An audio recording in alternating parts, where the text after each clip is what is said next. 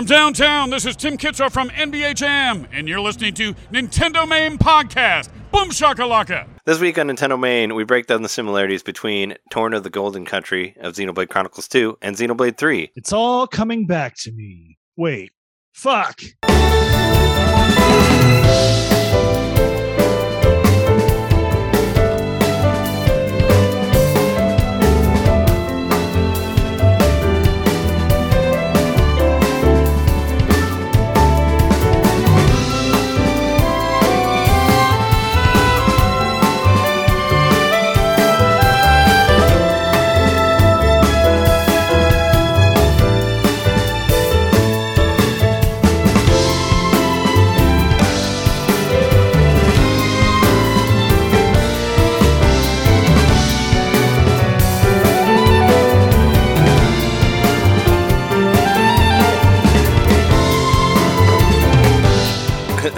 Welcome to Nintendo Main Podcast, episode 330. Your place to hear Nintendo fans break down almost five year old Xenoblade games and look for clues in new Xenoblade games. We're down a host this this week. Uh, John is out is out somewhere uh, playing playing for the Mario soccer team or something like that. He's uh, unable to be on this week, so He's flying, but luckily not anywhere near mountains, I- I hope.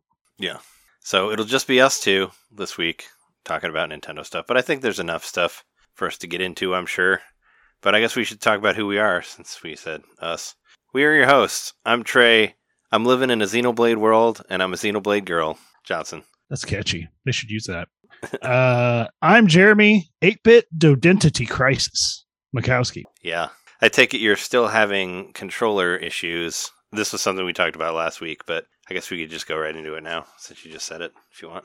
Yeah, I talked about it a little bit last week. I couldn't get it to charge with through the USB C port. I'm not talking specifically about my 8BitDo Pro SNES Pro 2, something like that. Uh, it, what's whatever the most recent version of it is. It came out like two years ago. Yes, it, it's the Pro 2, the 2.0, whatever. Yeah, I got it. I got one right here. I've had it for about a year and I've loved it, but um, it started crapping on out of me last week where it wouldn't charge. The battery wouldn't charge when it was plugged in. I tried several different USB cords, USB C cords, different power bricks. I tried using the switch, you know, different devices to just give it like a low power supply charge if that was a thing. Yeah, it just wouldn't charge. So I figured out I could switch out the battery packs with my old one that I also like had such bad drift I had to just give up on it. So now I'm down two of them and I'm having a serious identity crisis about whether or not I want to stay loyal to them or if I want to just buy something else and see how it goes. Yeah, that's weird that you've. I mean, that's that sucks that you've had such a hard time with them because they've oh, been and I guess I didn't say what pretty the new problems were, did I? What the what? I didn't say what the new problems were. The new problems are that it drifts like crazy and it randomly disconnects. And it was doing it while I was playing Monster Hunter, and that is just one of the most annoying games to reset your controller if you're playing online. And it's also like you might have put 20, 25 minutes into a battle and then it fucks up on you. You know, it sucks. Yeah, I mean that's not the type of game that's gonna like pause and let you reset the controller like a lot of other games would because it's online. So if your controller stops working, then you're kind of fucked. I would think that hasn't happened to me yet on Monster Hunter, but it was like my controller would like occasionally go out while I was playing Xenoblade. But that game is not online, so it'll just like pause. The game will pause and it'll just let you like reconnect and all that. But it's still really annoying because I was getting like those three, this blinking, the three blinking lights, which I haven't seen lately. Haven't seen this week yet, but who knows? But at least I can I can try that uh that um battery trick if I have to. Hopefully that helps. Anyway, I'm just sad because I've been a huge 8BitDo fan for years now, and uh, I bought several of their products and swore by them over Nintendo's own products. And uh, I'm just kind of sad. You know, maybe I just have some bad luck here. Maybe I got some lemons or whatever, but I just want to be able to play Monster Hunter, and I've been frustrated. So when I get paid this week, I'm going to buy a new controller. I don't know what yet. Yeah, I'm, I was gonna say, are you are you thinking about like going back to the Nintendo Pro controller? I guess. It's either going to be that or I'm going to because I mean that one lasted me like three years before it fucked up. I Um, say I could just send you. I could send you mine. I don't use it. it's either that or I'm just going to get some other third party controller. You know, like that what I bought for the PS4 is such a great controller, and it was only twenty two dollars. yeah. What I've what, used it so much. what is that even? I don't even know. I haven't even looked into. Uh, I've never looked into, um, you know, uh, third-party PlayStation controllers. I'll tell you, and you kind of brought it up last week, but one of the best parts of it is that it doesn't have the huge bright light on it. Yeah, that's that light's annoying. Well, mostly annoying because it'll take your controller out pretty quickly. And I don't know if you had this problem too, but my PlayStation 4 controller would never charge if it was plugged into anything other than the actual console, which is fucking irritating. Mine just wouldn't charge anymore. Mine just won't charge. Like it, you have to plug it into the to the console, and that's the only way it'll charge. Like you can't charge it off the couch. You can't charge it off of like a plug in the wall. You have to have it. You have to plug it into the system, which is really dumb. So that was really. I agree. So I'm going to buy something to hopefully just probably a, probably a stopgap, and then I'll get a nicer controller later, or maybe I'll try to see if I can get the warranty covered. If if it's still under warranty, maybe I can get it replaced. But I need something in the meantime to play Monster Hunter because I'm really kind of getting frustrated that I can't. I want to hunt monsters and carve them up. You could get like um I don't know. There's there's there's some pretty cheap looking ones that you can get from Amazon that are like nineteen dollars. You could just like I don't know go and just try to get just try to get a cheap one. I guess there's like uh you know there's like the whatever they're called. What are the ones called that you like plug directly into it? They have like the A in the name.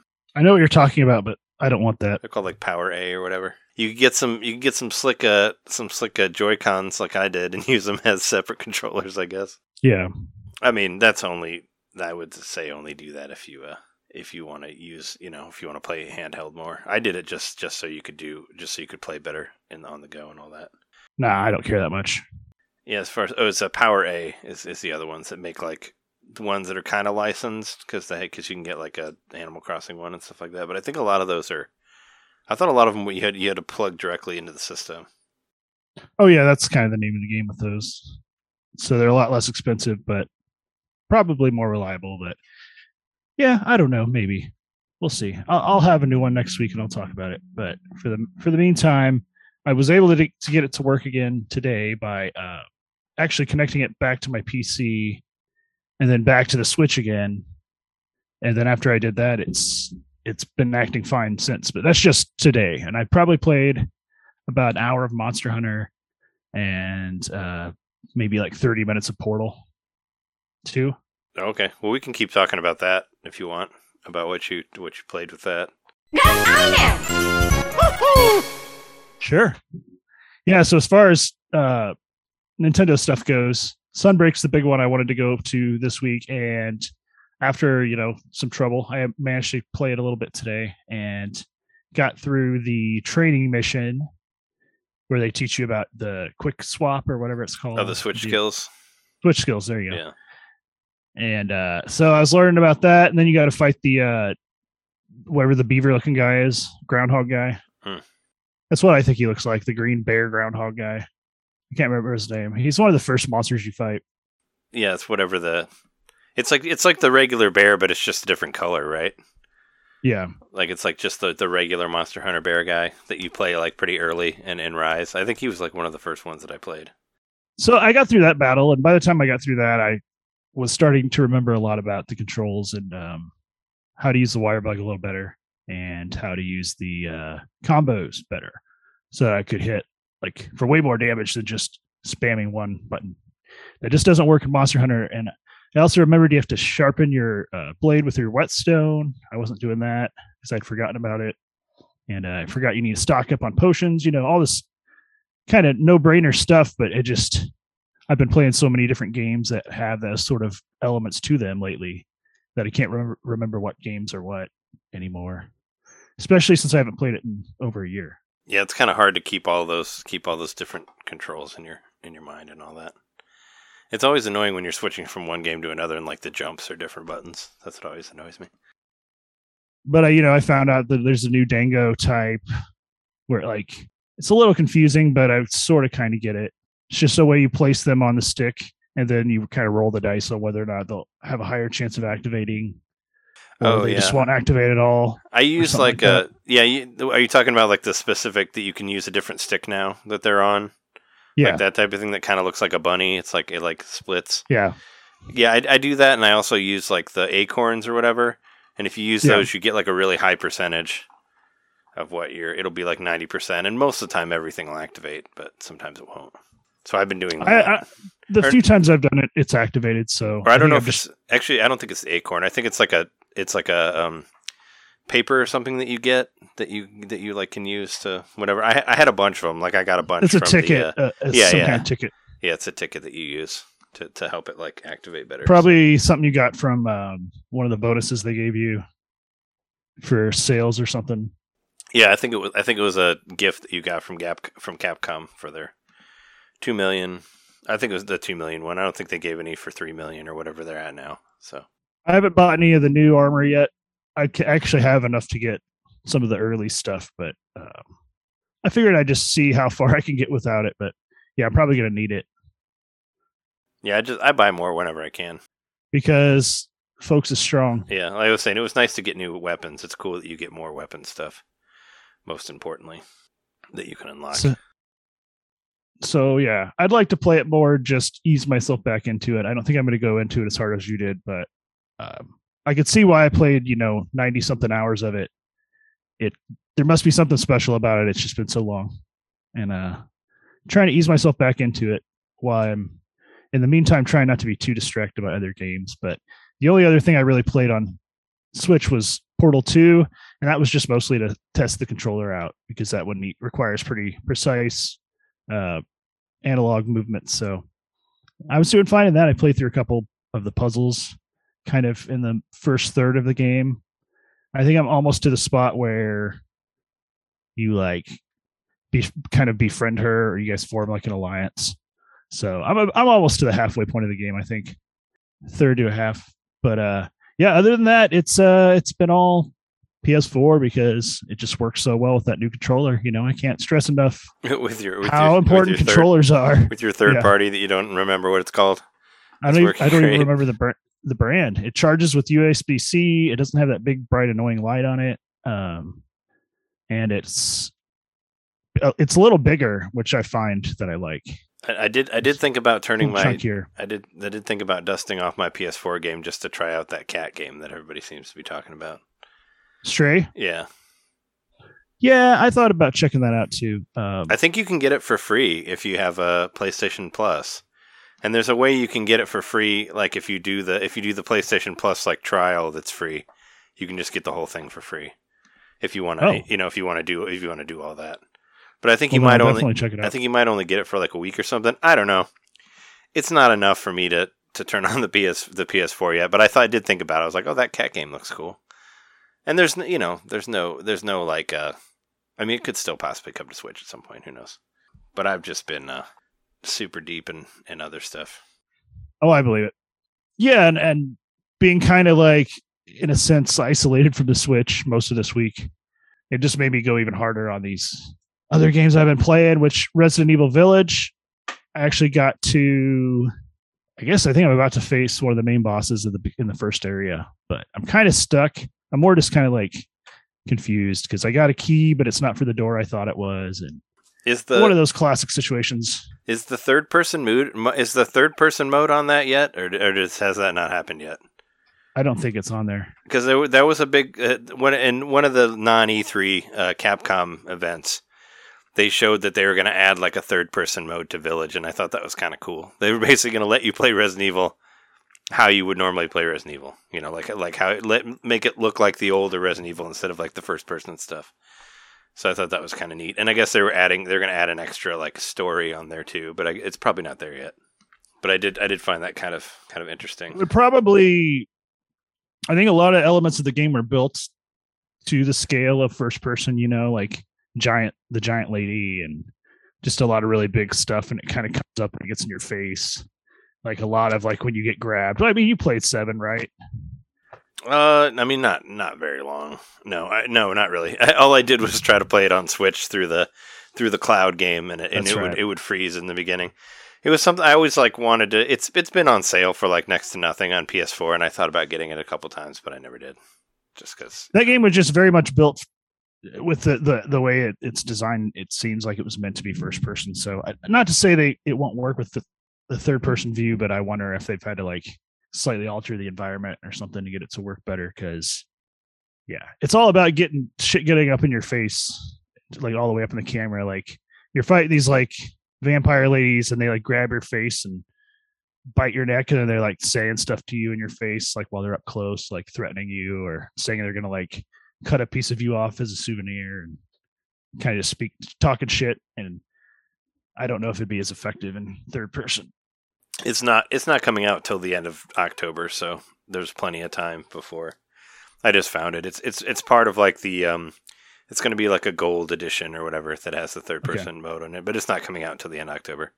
So there's a lot of time to wait before then. But I did, I did think it was kind of funny that they're like, oh yeah, and now, uh, and now third person mode. But yeah, and this article is like just talking about how less scary it would be in, in third mo- third person, as what exactly what you were just saying. You know, people. I mean, similarly, I- face. one of the main reasons i bought this game is because i had heard that the new game plus is a blast in the sense that you can just like kind of explore more and like enjoy the game a little little bit more at your own pace because you really do kind of feel like pushed forward the whole time in the game and the way it's laid out and the atmosphere and it is somewhat linear i think there are parts where I heard it was. Uh, I heard it was kind of explore a little short, kind of on the short side. I for- for the whole don't thing. doubt it, but I still think I'm going to be at this for a while because I'm not good at it. Even on casual mode, I still die a lot. Well, uh, speaking of short, speaking of stuff on the short side, I just was randomly looking up uh, Resident Evil Village, and it says that uh, Stray is about four hours long. So, uh, so that maybe that'll uh, have uh, the the cat game they were talking about. Oh yeah, it, if it, if you had it for a week, you could probably easily finish it. It's super, it's super duper short. So, I mean, depending on if you know if any listeners were trying to get a hold of that that free trial or whatever, you could easily just blow right through it. Yeah, uh, how long to beat says uh, nine hours for for Resident Evil Village. that's a little bit more like in line with four. I think four might have been a little a little bit longer, but It says four is like fifteen. but going back to just the whole all the similarities I'm seeing with four, like I could see this just being a blast to go back through with New Game Plus, just overpowered, but you could like just not be worried at all about being threatened anymore. I like that feeling in a New Game Plus. Um, and then finally, of course, Bloodborne. I am fully obsessed with this game, and I hope it gets brought to the Switch someday because I think it would go over very well if they could get it to run because it seems it's a very very impressive game for being as old as it is just very visually impressive um i'm at level 53 so i've definitely been sinking some time into this i played this more than anything else this week um i did play a little elden ring but not very much mostly i played this and i just love it it's such a good game You got more levels. I was like, because I've been mostly playing uh the Torna the Torna edition of uh whatever Torna the Golden Country on Mhm. at Xenoblade Chronicles 2, and I'm like level 42 on there. So you have higher levels than me on that. well i just found like some good places to grind and i uh i like that approach because it much like i was just talking about in resident evil like you get you get op for each area you're in if you if you grind a lot and then you're no longer afraid because it's a scary game you're no longer afraid in those areas so just the game just kind of opens up more and more and stops being quite as scary because when i first started playing it i was like i don't know how long i can do this. This is like this is like a really tense game. But once i beat the uh, boss i was stuck on last week the game opened up a lot uh, and i've made some serious progress. I uh, killed two more bosses and um, opened up like at the time i only had two different fast travel points. And now i have i think 11 or 12 so i've yeah i've got a ton of different areas to go to and explore and and also like more customization elements for my weapons and now i can like buy any weapon i want. Because at, at first you could only choose from like it's like your starter pokemon kind of but uh eventually you can buy all the weapons after you get a certain item so it's it's it's a lot of fun. Um i've fought a boss today that was like annoying because it was just invisible and i didn't know that so i had to look at a guide and it's like oh okay well that's why i can't beat it because it's a summoner it's you that's can't even see it. invisible. Yeah, so you think the normal enemies you're fighting are the boss, but they're not. They're just summons. So, but once I beat that, I got a new crafting ability that lets me make my weapons even more powerful. So, definitely worth beating that boss. But that's been pretty much it for me with video games this week. Lots of PS4 and hopefully a bit more of a, a, a blend of that Switch next week. So, uh, so you didn't get to play uh, Pokemon Puzzle League at all? I did not. Which I do have that. I do have the N64 controller, so I forgot. Oh yeah, that. yeah, yeah. You can play stuff with that. Um, not Monster Hunter because you need two two uh, analog sticks, but you could but you could play a uh, Pokemon Puzzle League with it. Yeah, Pokemon Puzzle League is still fun. I mean, it's still as much fun as it was when it came out. I think. Um, I, I was pl- I was playing a lot of it while I was editing because it's a good like you know podcast editing game because you can pause whenever. But I, I made it what I, made it through the I beat it on medium and then I beat it on hard and then I was playing through it on very hard. I did the very hard code and all that. And I was playing through the single player line clear mode and I got to where it's the 3D, which that gets really hard actually. I think it's a little bit I think it's harder than the than the versus mode cuz you can't really like play off of the other people with trash and all that stuff. And plus like trying to like figure everything out when it's like completely like 3D like that is really cool. But yeah, that was like the big thing. I just really wanted to play that 3D mode because it's not really, you know, that was kind of the big extra thing for that game aside from like having Pokemon characters and FMV stuff in there and all that. But it's a yeah, it's it's a cool game. It's worth uh, it's worth playing. It came out on Thursday, pretty early, like at like seven o'clock or whatever, because they've been they've been uh, pumping out those early. And I think uh, what was it? They Nintendo tweeted saying that they were that there were more Nintendo 64 games to come. So we'll see what happens in August. Obviously, I'm pretty sure they're not done. You know, they haven't even released like, you know, their main their their their uh, main first party stuff like Wave Race and shit like that. Like, still isn't on there. So I, I still expect to see more. Oh no, what I what I was asking you is if uh the single player mode, if that's so it has the 3D mode, it is included in that mode. It's not like a separate thing to play either 3D or 2D. Yeah, uh, yeah, because um, when you when you do endless, you can choose 3D. But if you play like you know the regular like line clear mode, like you would in like Yeah. uh, Yoshi's uh, whatever um, in Tetris Attack and stuff like that, if you play that one, when you get to a certain point, it becomes 3D. So like Okay. about halfway through, all of them will be 3D after that. So it's yeah, so it like it is it and it, and it's kind of funny. You're you're basically like playing against the Team Rocket people, and they're always dressed like something else. Like they'll be dressed as like Vikings or like they'll be be like doing a wedding where they're like gender swapped or whatever, and they're all, they're supposed to be like in disguise, but you can tell it's the Rocket people. And then at the end, they're like, "Oh, you found us out," and then you go to the next part, and they're wearing a different costume or whatever. Is basically how it, how it is. But yeah, and, and there's a part where you fight where you fight like a Rocket team that isn't them.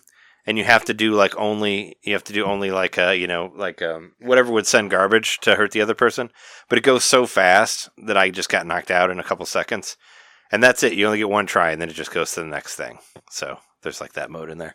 But yeah, that but you can do the three the 3D in in that way on single player, and it's it's fun. Like 3D is really cool. It's you know I've played Panel de Pon so many different ways and so many different systems and whatever. You know I played Planet Planet Planet Puzzle League on 3DS and, and all that shit, and it's nice to play the old 3D version because it's that only existed in the Pokemon Puzzle League. So it's cool. I'm happy that it's on there. That's a game that I've always liked, and I'm happy it's on Switch. My feelings for 3D are it's better than 2D. No.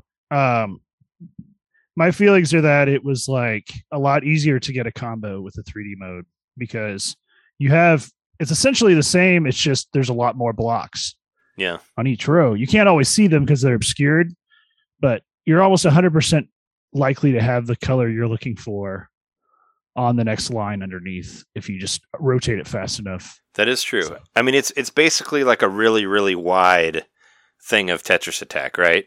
It's basically a really wide thing, but it's wrapped around to where it like Mhm. touches each other on the back. So, and and and sometimes you can see like Somebody If- could if- do yeah. demake of this easy. if you Like like if you like kind of yeah line that yeah rotated 2D across the screen. if you like if you bring it down like somewhat in the front you can kind of see in the back like where you're getting higher so then you can spin it around and see what it is i just think it's a really cool effect and it's fun to fuck around with it again and it's nice to play it with the podcast so you don't have to listen to them like they get annoying so quickly in that game i just remember that where he's like way to go way to go like it's a it always annoyed me because whenever you would do like Pikachu! whenever you would do like a five combo or something by yourself, that would be like the trainer would say something, and you had to do like actual like falling combos for the Pokemon to say stuff. So it kind of made it more annoying because you know the trainers only say like one thing, and they'll Mhm. just say it over and over and over again. Like there's one guy who says like "Work hard, young one," and it just like it just gets so annoying so quickly. I kind of wish that it was flipped, where it was easier to do the you know the ones that, that I do more often like the like the fives and the four and the you know the sixes or whatever. I wish that was the Pokemon and then like the you know then like the ones where they fall down was the person because I don't do those as much. You know, or just make it all the Pokemon and just don't just make it not the trainer. like just makes them not I be agree. you know, not just saying like even though some of them have some pretty funny stuff, but it it's funny like a couple times, but after a while you're like, okay, nah, I, I don't need to hear this anymore. And the and the music's not great either. Like I, I remember that. Like I actually have the soundtrack, and it's kind of it's kind of slow and sort of it's not really doesn't have those bangers like uh, It had some really good Tetris Attack. FMV. yeah the FMV's great. Some of the best on the platform, if not the best. Well, Um, Resident Evil Two had, took, Yeah, took the cake true. on that. That's the only other thing. but I can think it was of. grainier. It was, but there was more of it. There's a hell of a lot more of it. I think it Like I just remember it looked really, really sharp. Like the, it looked like I was watching the show on TV. Exactly. yeah, I mean with like smaller with a much smaller frame, you know, because it's Yeah. like tiny. Letterbox. Mm-hmm. Yeah, but I think I think Resident Evil was like that too. I mean, I, I played that game not that long ago, the 64 one, like a couple years ago, and I thought it actually looked a lot better than I remembered it looking. Like I remembered it looking bad, and then when I played it again, I thought it looked better than I thought that I'd remembered it. So, so there you go. But it's worth it's worth checking out if you have that. Hopefully, I would love to see that included at some point on Nintendo Switch Online because that would be great. Yeah, if it's not, I'm gonna. I mean, I'm keeping my eyes peeled for when the stars align. I have both the money and the a- access to a N64 EverDrive because that's one of the games I would definitely put on it. I was gonna say even just I think just buying the game flat out probably isn't that expensive, or maybe it is now. I don't know. When I when I I, it is. Well, I bought it. I bought it for next to nothing, and but I bought it at a used game place in Michigan or something that we were at. A long time ago, probably. Jess and I were at like yeah, probably like I don't know six years ago or something like that. It says you can get it for twenty bucks, oh, okay. so it's not uh it's not too bad. So it's worth worth checking out for sure. I guess that's all I really have to say that isn't uh, Xenoblade Chronicles related. So so now it's time for our uh, weekly Xenoblade Chronicles update. Chain attack finish. there it is. I made I made this little audio thing that has a because whenever you do your whenever you do your uh, chain attack in the game, and I, and I realized I guess it only does this on the Japanese version because I play it all in Japanese. But it but they'll like say all these you know they'll say like magnificent or excellent or whatever and they pronounce it like completely wrong and it's kind of hilarious. They'll be like excellent like and stuff like that, and it'll be like marvelous and it, and it's and at the end it says a chain attack finish and it was like always the most hilarious thing ever and I wanted to put it on the uh, on the audio thing. But uh, yeah, the chain the chain attack finish thing was funny, and I actually had to record it off of off of my Switch because I couldn't find it online anywhere because the because the English version says a completely different thing. So there's a cool Japanese uh, version of it on there. But anyway, I did uh, I did what I was said I was going to do last week. I beat Xenoblade Chronicles two completely. I got the credits on that game, so Whoa. it only took me like four and a half. Only it took me like four and a half years, but I finally did it. I finally beat the game. It wasn't. It wasn't that. It wasn't that hard. I didn't think the last boss was all that hard. Like I did get killed the first time, but I was. It was my fault. Like they were. They were spawning other enemies, and I should have just went and killed the enemies, and then went back and fought the boss. I, I thought I could just keep fighting the boss and just kill the boss, and everybody would die. But I just got killed by the other enemies. So I went back and, and went and killed them, and then went and got the boss, and then I got and I knocked him out. And last week I was talking about how like there was nobody left to fight at the end that I knew of. I completely forgot about Malos, who's like pretty much the main, who is like the main bad guy the whole game. So that so he was the final boss. I totally forgot that he was the main guy. So I fought him. Um, you know, there's a I think I mentioned last week. There's this thing called the conduit, which is a, basically a big thing that looks like the little insignia that uh that Mythra and Pyra have have on them that like signifies blades the conduit is basically a thing that creates, I guess, like uh, brings the multiple dimensions of Xenoblade together, and I guess that's how Xenoblade One and Two are connected in some way. And and and the architect that you meet, I guess, exists in both games. Like I watched, people have been putting out videos online about breaking down all of the the lore of Xenoblade. So I've Oh, kind of like, so I've kind of like been in the Xenoblade world, like trying to figure out like what's going on here. So apparently, the architect exists in Xenoblade One and Two. I don't remember him being referenced in one, but I guess he was in one. So, but a, lot of these stories are pretty out there. Like they don't really make a whole lot of sense. So it doesn't, you know, I didn't really think that much about it. But since I'm really excited about Xenoblade Chronicles Three, which is coming out like in what like eight days or something like that. It's pretty close. It's a week from this Friday, so it's right around the corner. Wow. I've, I've been doing all this stuff. So I, so I beat Xenoblade Chronicles 2, and then I jumped right into uh, Xenoblade Chronicles 2 Torna edition, or Torna the Golden Country. That's what it's called. And that was the D, the thirty dollar DLC that you could get. Um, that it came out. I don't know how much longer after Xenoblade 2 did, and it's actually really good. And while while I was playing Xenoblade uh, the Torna Golden Country, or as Jess was calling it, Town and Country, which it kind of sounds like that, but. Uh, but uh, yeah, um, as you play it, you realize that a lot of the same things that are in Xenoblade Chronicles 3 are in Torna Country. So if I would have played this game like when it came out, I would have known exactly what Xenoblade Chronicles 3 was going to be because the way the like the way the fighting works in that game, it really mirrors what you see in Xenoblade Chronicles 3. Like Xenoblade Chron- like I even went back and watched the direct again and they just put out a new trailer today which is like a shorter version of the direct. It basically tells you everything from the direct, but in eight minutes instead of like 20 minutes or whatever. It's a much more uh, smaller one, and you should watch it. It's good. But uh, they talk about how you you know how you can go to campsites and how you can uh, how you can like make make a armor and make and uh, you know make a food and stuff like that. You can do all that in Torna in the in the Torna game. Like you can do all that shit. Um, you can't in, in three. You can make uh, gems that you can put in your weapons, which you could do in one. That's not in two but like a lot of that same stuff like you could you know you stay at the campsite and that's how you level up. You can stay you know you could sleep and your characters can level up a certain amount of levels depending on where they're at like from from sleeping at the thing. And you can get specific uh, conversations at the campsites also and you can make you can make food and uh and like equipable items and stuff like that which is all in 3 so i was like oh well there it is. Also in uh in torna you can you can uh, change you can actually use you can actually play as your blades which you couldn't do that in two which is really cool. So you could like uh you know there's there, there's like a there's a combo system in the game. We kind of talked about it before where there's like with there's like break it's break topple launch and smash is basically what you do to combo to like do extra damage. So like you break the guy and then you topple them and what you can do in this is like you can basically do break with one character, and then when you switch to your blade, your blade will come in and topple them like that. You can do the same thing with like one character like launches them up, and then you switch to Mythra, and Mythra comes and smashes them down. Like when you switch between them. So, and that's what you're going to be able to do in Xenoblade Chronicles 3, because you're going to have six characters, and you'll be able to switch through them all at the same time. So I think that if they if they keep that whole combo thing where you switch from one to another and they come in and do it for, do a different move, I think you're going to see the same thing in three. So I kind of felt like everything, like all the writing was on the wall for uh for Torna for Torna Golden Country. I'm like, oh well, here it is right there. Here's what they're what we're going to see in three. Plus the Ouroboros, which is like, which to me kind of seems like a less version of the Skell, you know, because you can combine two of your mm-hmm. characters and you become like this giant monster thing that you can fight with.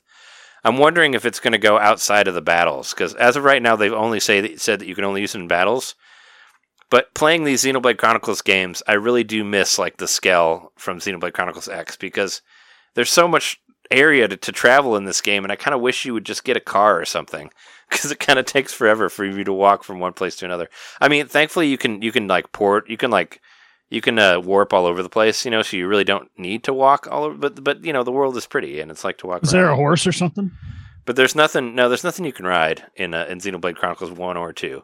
X was the only one that had the Skell that you could fly around with, and that really like changed. We said it before, like seven years ago, or whatever, when it came out. It really changed the scale of the game. You know, once you got the Skell, because you could like fly up, and you know you could move around much quicker. And mm-hmm. I miss that, so I'm hoping that they bring that some way in there. Well, even that you can't fly with a Skell for quite a while after you get it. Like that takes a while. Oh yeah, you're right. You have to unlock that, that, too, don't you? Yeah, that's a whole other so, thing. Yeah. Once you do that, then you unlock the best song in the whole game. Yeah. well, in my opinion, it's one of my favorite. It's songs. a pretty. It's a pretty good song. I, I, do, I do like that song. The songs are great on this though. Um, the they have this cool like jazzy like battle song that almost kind of reminds me of uh, of um of like uh, Persona a little bit. Here, I can play it for a second. This song.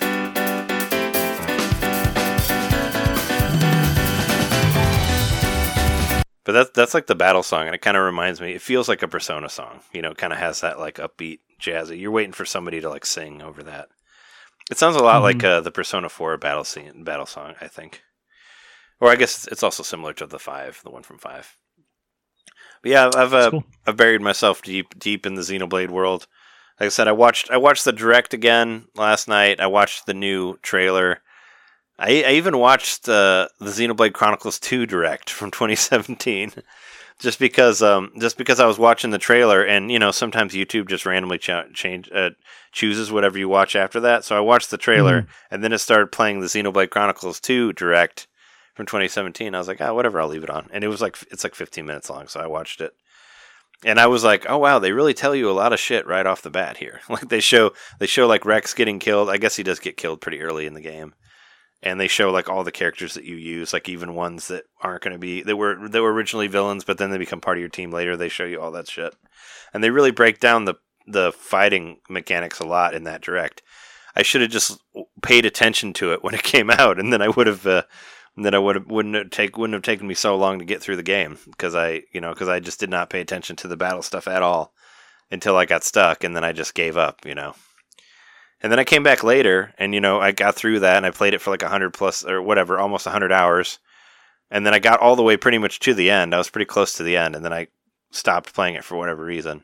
And I think I only had like six or seven hours left, maybe, in the game, like to get through. And then I beat that finally. But I think the battle system is really good, and it looks like they're going to use the same, the same type of battle system for Xenoblade Three from what from what I've seen. So I'm really excited about playing that, about playing Xenoblade Three and it's only going to get it's only going to get more complicated because now you can now you can change all the classes of people and you can build up your Ouroboroses and all that stuff and it's going to be fun. Even though it, it's from what I've seen of the new like uh like special moves that you do or, or the super moves in Xenoblade Chronicles 3, they're not uh, there is no QTE, no QuickTime events, Mhm. which is weird because all the other ones have that. So it's going to be really strange to see it not in there and I'm wondering how it's going to work without that. But yeah, I've just I've just kind of like just dove right into that and that Xenoblade thing. And I'm gonna, you know, I'm gonna, I'm planning on doing a Xenoblade Chronicles updates every week until three happens. So we'll have like what we'll have one, have one more next week, I guess at least. So if I if I get if I beat Torna, which I think I might be at the end of Torna because I got to Malos again, like Malos, and Torna's a prequel to Xenoblade Chronicles 2. So it's kind of like you see all these characters in there where it's like, well, I know what's going to happen to you. I know you're, you know, I, I know what's going to happen here because I know the end of this. You know, I'm not going to beat Mhm. you now because you have to beat you way later. But uh, I guess when I said I was uh, in a Xenoblade world and playing as a, in, as a Xenoblade girl, the main character is a girl in Xenoblade Chronicles 2 Torna country. So it's like your main character. But it's yeah, it's it's, it's got a, it's got a cool story and, and they've kind of you can tell that they kind of like took took what people had said about Xenoblade Chronicles 2 and kind of worked it out better. Like you don't like you don't have to like unlock any blades. There's no like gotcha mechanics or anything like that. Like they still they, they still have like where you can only open or interact with certain things if you have your if you have your um, blades like have a certain ability, but it doesn't it isn't tied to like s- submissions and all that. It's only to like opening uh, treasure chests and stuff like that. So I feel like they really tried to make a little bit better. Plus they right off the bat they really try to explain the battle system better right at right at the top of this one. I think it's a little bit easier to do like uh to do blade combos like that interact that are you know that are the same and, and have higher uh, higher damage and all that stuff. So they they kind of tried to explain things better, and I think I think they should make it they should just make it free on Nintendo Switch Online. They've been doing that with a lot of their extra DLC stuff, like they did it with the um with the Splatoon Octo whatever Octolink stuff. They Oh, should do right. they should do it with uh with um with uh, Xenoblade Chronicles also. Just make Torna Edition free, so people can play it. Because I think it I think it give, give will give you a great idea of what Xenoblade Chronicles Three has in store from you from playing that. Oh, and it also has a really cool thing. Like they they did a really cool thing with the sub missions, where in this one you kind of like you're building a community. So like whenever you meet somebody, they like they get added to your community. There's this is like something you can check on your menu at any time.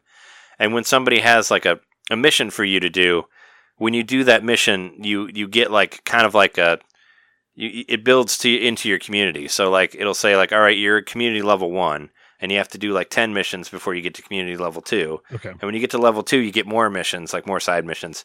So I feel like it made them a little bit more important, you know, to like build your community and all that. And I think they're doing that with the third one too, like where you can actually like I don't know, that's a cool way to like build the towns that you're at. Where you're actually doing the submissions aside from like giving you like experience points and and money or whatever. Also will like help build the community. Like in Xenoblade Chronicles 1, there was a town that you went to where you had to like you had to like go find people to bring them to the town, kind of like Tarrey Town in uh, Legend of Zelda, Mhm. like same sort of thing.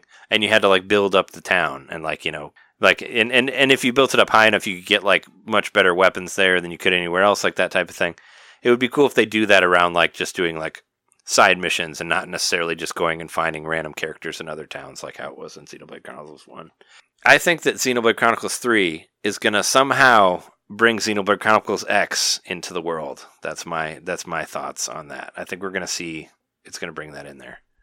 Cuz cuz that as of right now the stories don't really exist. Like the Xenoblade Chronicles X story doesn't exist, but kind of I don't know, the way the way these like main characters are like clones or whatever, they only live for like 10 years. It kind of reminds me of like whatever was going on in Xenoblade Chronicles X. Do you remember how they like weren't people, but they had like they had like some sort of like souls that they kept in a jar or whatever. Do you remember that weird shit in, in Xenoblade Chronicles X?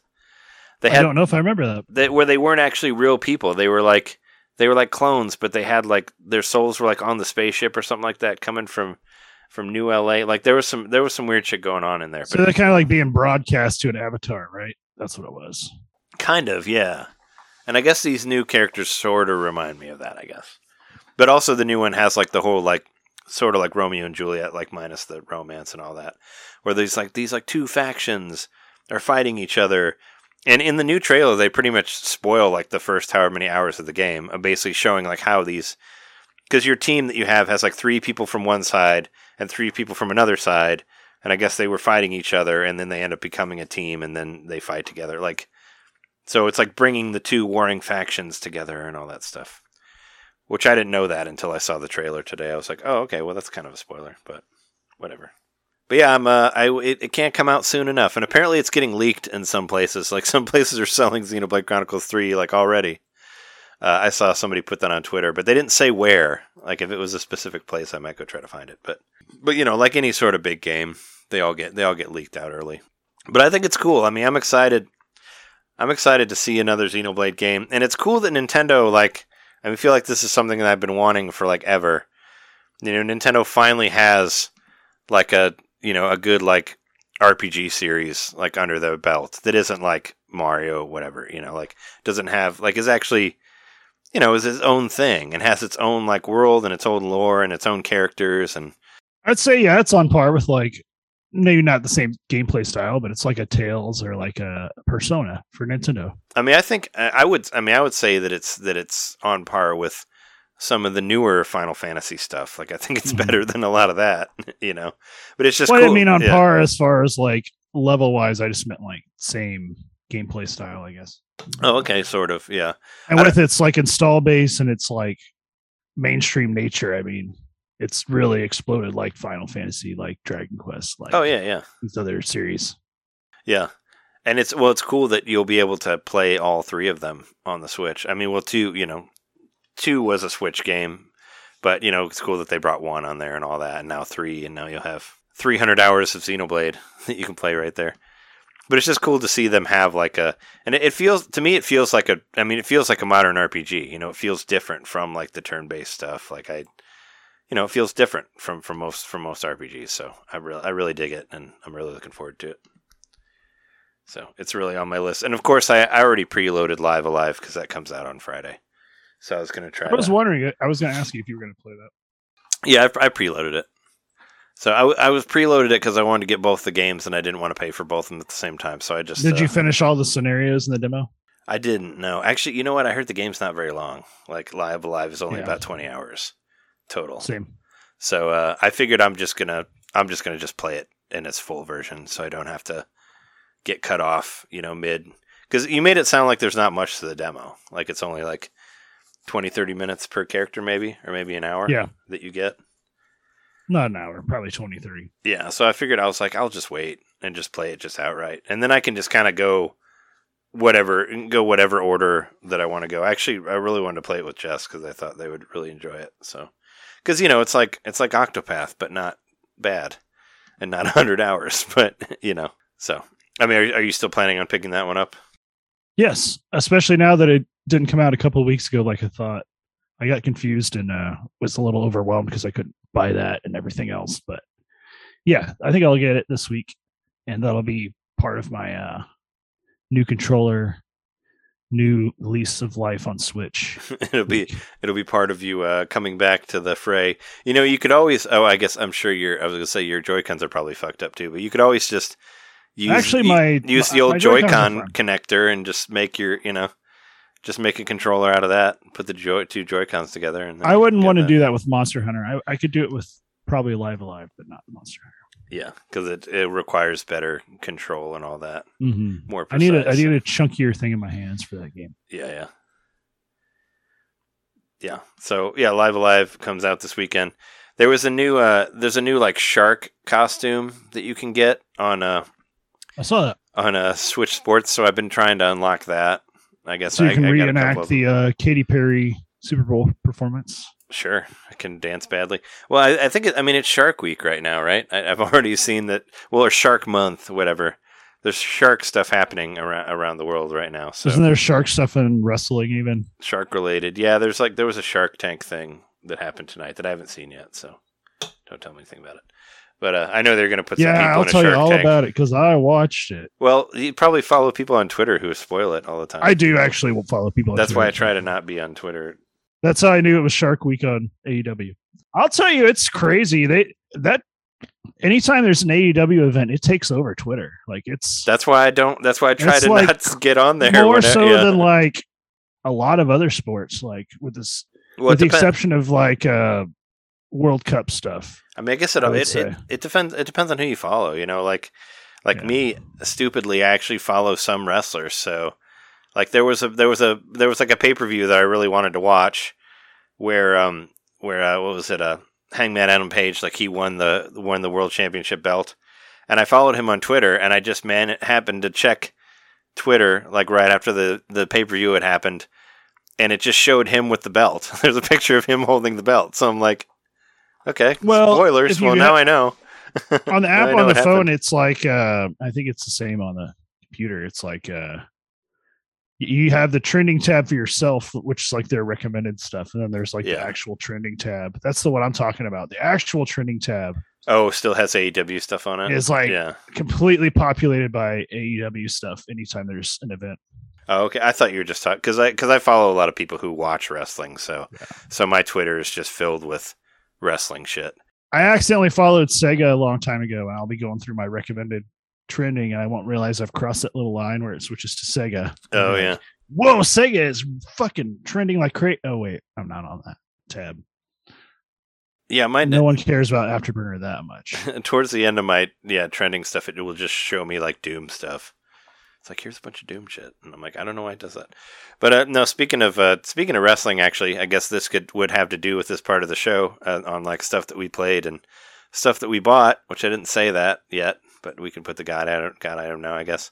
Here, um, I did buy tickets for a wrestling event coming up in September, in the first week of September. It's Ooh. another one of those uh, three day events because uh, I guess basically what they do is whenever they have a pay per view somewhere, they do like two extra days. So I basically am going like Wednesday, Friday, and Sunday on that first week of September, and it's all out, which is that pay per view that I went to last year.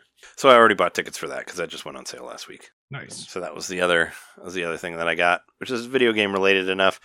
You know, at one point, I'm pretty sure they said that their wrestling game was going to release at the same time as All Out. That's obviously not going to happen because we haven't even seen like a full trailer of it really, aside from just like one, you know, one character in the game like fighting somebody, you know. So I don't think it's going to get released in September, but there might be a trailer attached to the pay per view. Like you never know. That could be that would be cool because I feel like they've been working on this game forever, and I would like to know when it will when it will end, when it will ever, you know, come to it.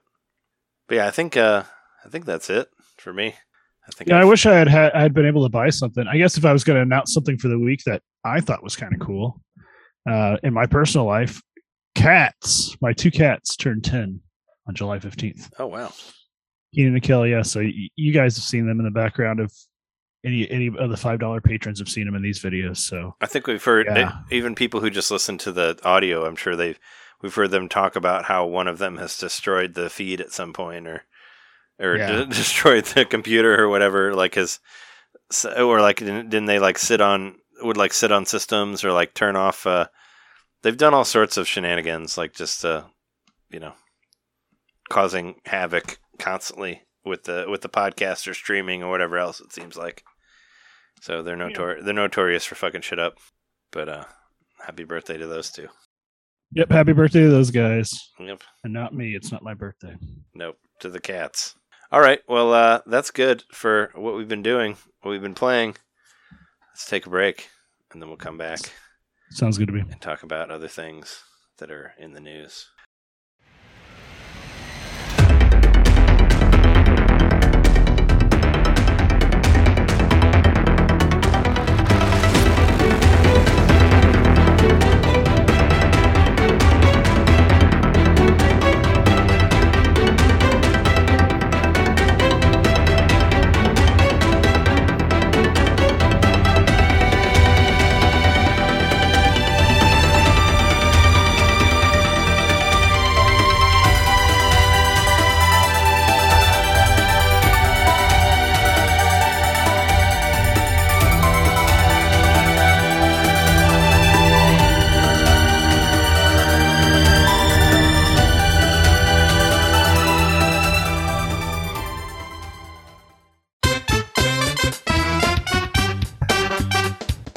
Hey, hey, you. It's me, Mario. Yeah, you. Subscribe to our Patreon to hear our bonus shows, which happen every month. I'm tired. Tired of all the big corporate podcasts spoon feeding you the same old video game news on every single show? Ah, spaghetti. Ah, ravioli. Then expand! With Nintendo Main Expansion Pack, It's us talking about old games that were important to us. It's us interviewing people that we meet at conventions. And heck, it's live shows from those same conventions. It's basically everything you could want that Nintendo Main ever made. Here we go. And it's just a buck a month. That's less than a bad indie on the eShop. it's $12 a year, which is less than Nintendo Switch Online. Thank you so much for to subscribing to our Patreon and supporting Nintendo Domain. Just go to patreon.com slash Nintendo Main Podcast and hey, Mario, let go. Whoa! He's throwing us back to the show. So long, eh, Bowser. Ah, patreon.com slash Nintendo Main Podcast. Game over.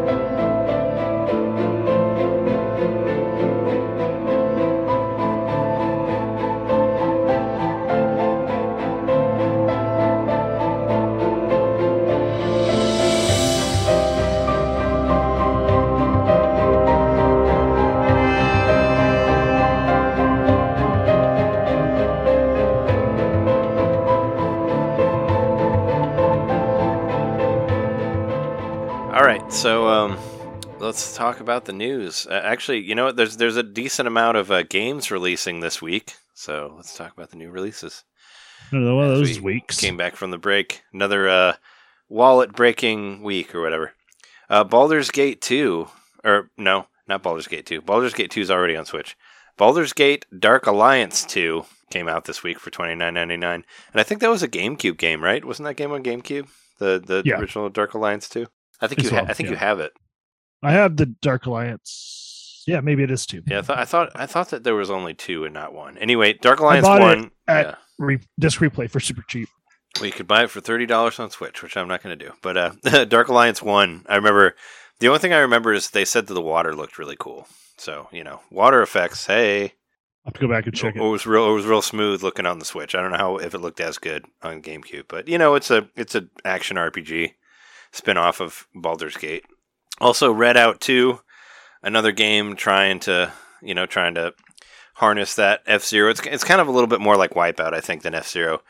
I actually ended up I bought Redout One because one of our guests, um, said that I should get it, and I actually didn't really care for it. So I don't think I'm going to get Redout 2.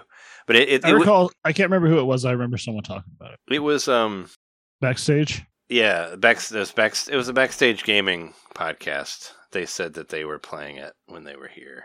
Gotcha. back to backstage gaming podcast.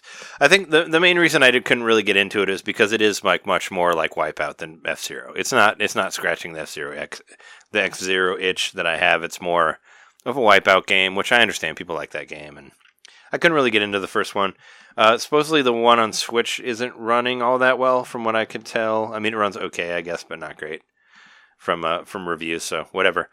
But uh, Capcom Arcade Second Stadium comes out on Thursday. I actually have two free games for that game for that game because I got them with the uh, with the Capcom Arcade whatever it is. Um, the the Capcom Fighting Collection that I got came with two free arcade games for for the Capcom Stadium number two. So I can finally use those codes that I have on that, which I got like way ahead of the thing. If you go through and look at all the arcades that are on Capcom Arcade Second Stadium, uh, a lot of the stuff that's on the Street Fighter collection and a lot of stuff that's on the Capcom Fighting collection are on there. But weirdly enough, there's no online. Like there's no online for the arcade. It's it's, it's strange because you can play all these games online if you have like the the Fighting collection or the Street Fighter 30th anniversary collection, but you can't play them online through here. So that doesn't make any sense to me. I- Maybe I- that's intentional so that you'll buy this. so you'll get the collection. yeah, I mean you can you can buy all the games. It looks like they're kind of selling them for around like four dollars each or something like that, or you can buy all of them for forty. Um, there is some really good stuff in there if you are interested in fighting games. Like you know, they basically all of the um. Uh, all of like the Darkstalker stuff that was in Fighting Collection is in here. You can buy it in here.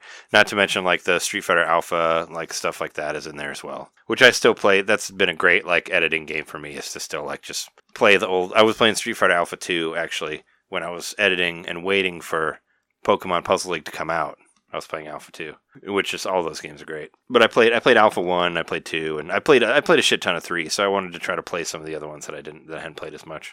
But I mean, yeah, if you want to try out some of those fighting games without just getting a whole collection, you can get some of them for like three ninety nine and do it that way. Bright Memory Infinite Gold Edition is like a first person shooter that's supposed to be really cool looking. I've seen some mixed reviews around it. It's coming out for twenty dollars. I'm actually kind of interested in it, but I might but I might wait. I might wait for uh Is this for- one of those games that's been out on Steam already, or you can check it out elsewhere if you're probably for yeah. impressions? I mean, I've never I've never heard of it before. I, I only heard about it when it was releasing on Switch, and it's got it, there's like some sword fighting in it too. Like it, I watched a little bit of a review of it, and it looks kind of cool. But uh, I don't know. It's kind of one of those things that I'm like, "Ah, I could wait for a sale on that.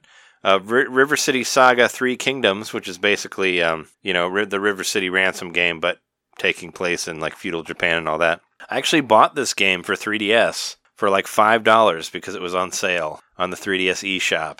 So I have this game already on my 3DS, and, and I haven't played it, Wow. but but I have it. But now it's I didn't even know that it was, but now it's coming to Switch. You know, as you will probably see with a lot of 3DS stuff, which is gonna get swept under the rug. And um, I guess they, they kind of changed that up a little bit too. Like they, they redid some of the because I because they're saying that you can still add funds as of right now on there, or maybe they added that back, and it won't be taken away until the end of August now instead of uh instead of like May when it originally was. And they're giving it an exact date. So March 27th of 2023 will be will be when you'll no longer be able to get anything. But you'll still be able to like re-download stuff and all that. Like kind of like what they did with the Wii with the Wii Shop and all that. So that's the latest thing about the Wii U and the 3DS stuff. So I was hoping that maybe maybe like there's going to be some part in Xenoblade Chronicles 3 where where you get where they connect that with Xenoblade Chronicles X and the next year they're going to release Xenoblade Chronicles X for, for for Nintendo Switch. That's what I'm that's what I'm thinking. Cuz it seems like Monolith just wants to bring everything onto Switch. I, I saw this was like a fake tweet one time, but I remember somebody made like a fake like Xenosaga collection for Switch. I would like for them to do that too because I actually I actually played Xenosaga when I first bought my PS2 and I didn't like it and I returned it and I did not finish it because I thought it was too hard. But I'd like to go back and try it again now that I've now that I've played so much of uh, the Xenoblade stuff. Maybe it would help. I always wanted to play Xenogears like way back, like PS1. Oh yeah, I mean, I, I mean, you can buy it for. I mean, you can probably buy it for your PS4 for like nine dollars, like in the Virtual Console or Should whatever. yeah. I mean, I know, I know for PS3 you could buy it for like nothing for next for less than ten bucks. Like as a PlayStation One title. It might even be because they have that like premium PlayStation Plus service now, where you can play the old PlayStation games, which I still want to check that out and see how that is. But uh, you might even be able to get it through there for free. I don't know, but uh, But isn't that streaming? I don't know. I do not know. I thought I thought it worked similar to. Uh, yeah, I don't know. I thought it, I thought it would work like the Nintendo Switch Online, but I, but I guess not. I don't know. I still I still want to try it out. But yeah, I don't know. uh, I mean, I am a PS fanboy, so maybe I will. yeah. Now that you've been playing that one, there is another first-person shooter game on here that I do want to check out, like more than the other one. There's a game called Severed Steel, which I actually heard is pretty cool. It's basically kind of like Neon White a little bit. It's like Okay. one of those like just super over the top uh, first person shooters where you can do all sorts of crazy stuff. You can like jump through windows and you can kind of like slide and kick people, and it's all about like comboing different things and all that. I watched a review of it last night that made it look really really cool. It's got the right. uh Just looking at the uh screenshots, it's got the right color palette for a neo futuristic shooter. Yeah, no, I, I heard I heard it plays really well too on Switch, and it's a lot of fun. Like just go through. Um, you know, I don't like I said, I'm I'm kind of I'm I'm uh, in the Xenoblade world, and I'm ready to jump on Live A Live and hopefully get that done before Xenoblade Chronicles Three. So I'm not really. I'm trying to like not overload the games here. I'm in kind of this cool place right now where I'm just playing like one game at a time and actually. so are you more? It. You'd rather get through Live A Live than uh Torna? No, I'm I'm, I'm probably gonna finish Torna in the next couple days. Okay. Yeah. Like I think I'm at the end of Torna actually. I think I'm at the last boss. So I think it's almost done. It's it's not it's not very long. I've been playing it for like 15 hours I think and I think they said it was around like 20. So I mean I'm stuck I'm stuck on the final boss and I was trying to I was trying to look online and find guides to see how to beat him and I think he's the final boss. So there's not that much to it, you know, it's a it's an extra thing. It's probably along the same uh, length as uh, Future Connected. But yeah, my, my hopes was to get through Torna and then play Live A Live and then play Xenoblade Chronicles 3. And hopefully maybe get back to playing some of uh, Neon White again. Actually, I, I remembered, I was thinking about Neon White the other day. I remember why I stopped playing Neon White. And I don't know if you got this far yet, but have you got to the point where you have to fight a boss in Neon White? Okay, because that was why I stopped playing because I got stuck because I didn't know how to fight this boss. Because it's kind of hard to fight a boss in this game because you only have a limited amount of ammo, and you know mm-hmm. everything is like be made to do in a certain way because of timing and all that, and it just kind of like, kind of like just drove like made the game like brought it to a complete stop to me because I just did not know what to do with this level because I never fought a boss before in the game, and I was just running out of ammo, and I couldn't jump anywhere because I didn't have any ammo, and I couldn't like jump to where the boss was to hit him, and I just did not know what to do. So once you get there, hopefully we we can like compare notes and figure out how to get past it. Because yeah, that was like, I guess that was the main reason that I stopped playing it was because I just did not know did not know what to do. But yeah, this Severed Steel game looks pretty cool. I mean, I don't know if I'll get it at full price, but it's definitely on my list. And of course, Live A Live comes out on Friday for forty nine ninety nine, ten dollars less than your regular full video game purchase, but it's looking pretty good. Seems to be getting reviewed very well, fairly well, and all that. So I'm excited to check it out. Looks like they actually put some love into it. You know, well, from what I've played, I really like the look. I'd say better than Octopath. I think that it's managed better than it was in that game. I just like to see, uh, you know, the 2D HD, and of course, uh, this is a Super Nintendo game from the 90s, uh, or Super Famicom game that just wasn't released here. And I, I don't know if this was from Reggie or something like that, but I read it on Twitter. Um, one of those articles was uh, saying that the main reason that Live A Live didn't come out here was that it didn't sell that well in Japan, even when it came out. It kind of wasn't as popular in Japan as they had expected, and that's why they kind of shelved it for for America. Is what they were saying was was a big part of it. So I don't know, but now it's uh you know great time to bring it back. What year did it? Was it ninety five or ninety I thought it, I thought it was like I thought it was like 94 or 95. I don't know. Yeah. I don't I don't know. It was in the it know was in the midst of the golden age of RPGs, just like Moon. Well, Moon was ninety seven, I think. Well, Moon was Moon was more like a PlayStation One PS thing, PS1, right? yeah. yeah. Uh, 94. Yeah, I was right. September two- 2nd, 94. Oh, so that was even before Final Fantasy six, right? Well, at least here. I guess I don't. It might have been released way before that in Japan. I don't know. Final Fantasy six came out here in I think in ninety four, but like late ninety four. Uh, according to yeah, it's pretty it's pretty close because um, It says April. I don't know. I don't know where that. Uh, I was trying to. Where's the? It was just showing the release date. Oh, it says uh, April April second, nineteen ninety four, and that that may have been in Japan. It was the release Yeah. date of Final Fantasy six. So uh, they're at least like around the same time, but shit was like moving lightning quick back then. It seems. I remember I got it. You know what? That could have been the time because I, I got it for my birthday, which was in May, and and it had just come out. So I don't know. I know I played it in '95, but that was the same year Chrono Trigger came out, and then I played. Yeah, I played that and Chrono Trigger the same year, and Yoshi's Island. It was a good year for me with gaming. Yeah, it was uh, that was that excellent birthday where I got Final Fantasy VI and Blackthorne on the same day. Wow! So that's almost as good as when I got Super Metroid and Ken Griffey Jr. That was that was one of my birthdays as well. Ken Griffey Jr. and Super Metroid. I think I think uh, Blackthorne and Final Fantasy VI is well I don't know Super Metroid's really good. So they're both they're pretty close as far as great birthdays go. But yeah. Anyway, moving on. Uh, there's been some uh, there's been some like um, whatever new rumors about what became of the uh, Advance Wars re-release. Or at least uh, according to a Swedish retailer, they're thinking that it's going to be released at the end of February, and I don't know. That can make sense to me, I guess. Put it out next next year. I say it's know? definitely pushing it out far enough that it's it seems reasonable that you know by then hopefully I mean hopefully by then Did you uh have you have you seen? Uh, I've seen some like probably not like reputable Twitter stuff, but I've seen stuff saying that uh that the reason that GoldenEye didn't come out for like the Switch and uh, and Xbox was because of uh, the Ukraine war as well. Did, have you that, seen yeah. anything about that? I've seen people say that as well. That that's what.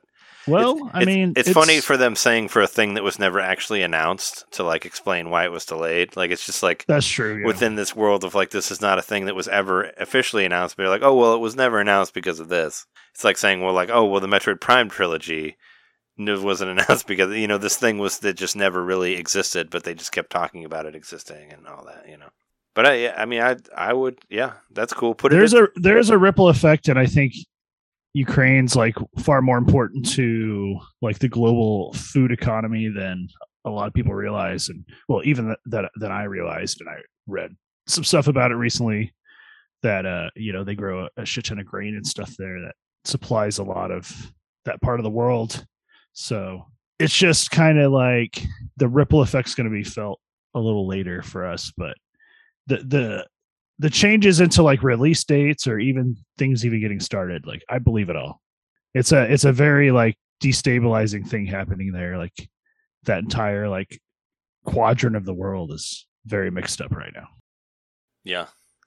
I think uh, the same swedish retailer had also said that metroid prime trilogy was going to come out in uh, june of uh, last month so i don't know. Oh, take it with a grain of salt. But i mean but uh, i, I just think uh, them releasing this in february would make sense because they don't really have anything else going on in february. I mean we you know as aside from breath of the wild 2 which is still just kind of who knows when the fuck that's going to happen. Like people think march people think later whatever but as far as like early next year like you know we don't really have anything yet for that from nintendo so.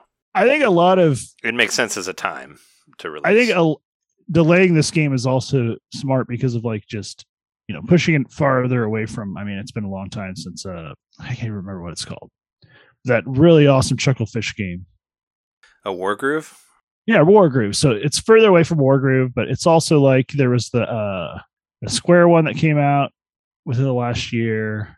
That was kind of a big deal. What was it? Project Strategy, Triangle Strategy. oh triangle strategy yeah well that that came out at the beginning of this year Yeah. I'm just saying like Nintendo is probably doing themselves a service in that regard to just getting away from these other RTSs that are getting released, which Advance Wars isn't quite the same. I think it's a little bit more simplified, but it still would benefit from being alone in the market in its type when it comes out. yeah i mean it's it's like what else is releasing in february like i don't know i mean it, it Mhm. could be it could do pretty well if yeah, yeah if nothing else is going on like definitely don't release it on in october like how everything else is getting released then so cool one of the oddworld games is coming out i don't soulstorm i only played one oddworld game so i don't know i don't know any of these I've heard But, about uh, them, but I've never played them. I played the very first one on PlayStation 1 just because I had watched commercials for it and I was really intrigued by it. and it was kind of like Blackthorne. You know, it's like those those like two D like two D actiony, but like strategy strategy esque stuff. I, I kind of like those games, but Blackthorne was was the best one I think of that type that I played. But yeah, more Oddworld is coming to the Switch, so cool. Add it add it to the pile. Um, I, I kind of wish that John would have been here for this, but Mario Strikers actually has its first bit of free DLC, and of course, I mean I should have known this. Uh, Daisy has finally got added. I know there was a whole thing about people being upset about Daisy being, being not being on there, but they're adding uh, basically added Daisy and Shy Guy to the uh, Daisy and Shy Guy to to the thing here. I don't know. It's still not really enough for me to like. I mean, you know, I never bought the game. You never bought the game. Mhm. Uh, I mean, even John, who was like really psyched about it, doesn't seem to be playing. I mean, he doesn't seem to be playing it that much. So I don't know. I felt like there's not a whole lot to do on it, and plus, I don't really. I don't know. Soccer games, not really my thing. So I was gonna wait and see what they would add in DLC stuff because I because they said they're gonna keep adding stuff. So you know, but it's cool to see. You know, shy it's shy guy's a always a cute character to see on there. And uh, you know, they they have this nice did this nice little Twitter video like showing all their power ups and all that stuff. I'm sure that's Well, enough. that's nice. It's just good to see that it's getting support. You know, Yeah, I'm sure that's enough to get to get John back on there to at least see how they play compared to everybody else. I did look at this uh Yars game that's coming out. Atari announced that's like um, a brand new version of Yars Revenge, which is like what's the same guy who did the ET game, but he it was like his big hit, and that's one of the reasons they like requested him. He did something else too. I can't remember another really notable game, but uh, for whatever reason, yeah, Yars Revenge is uh is really well regarded. Like I have a coworker who's like ten years older than me who played a lot of arcades back in the day, and he's like really into Yars Revenge. He even has like a Yars Revenge T-shirt he wears sometimes. Oh wow, But, really, um, really into it. Really, really into it. I mean, enough that he owns a T-shirt, yeah. But that was enough for me to be like, oh, I wonder what Yars Recharged is, and like maybe it's something I can like bring up at work. You know, like, hey, there's this new Yars coming out.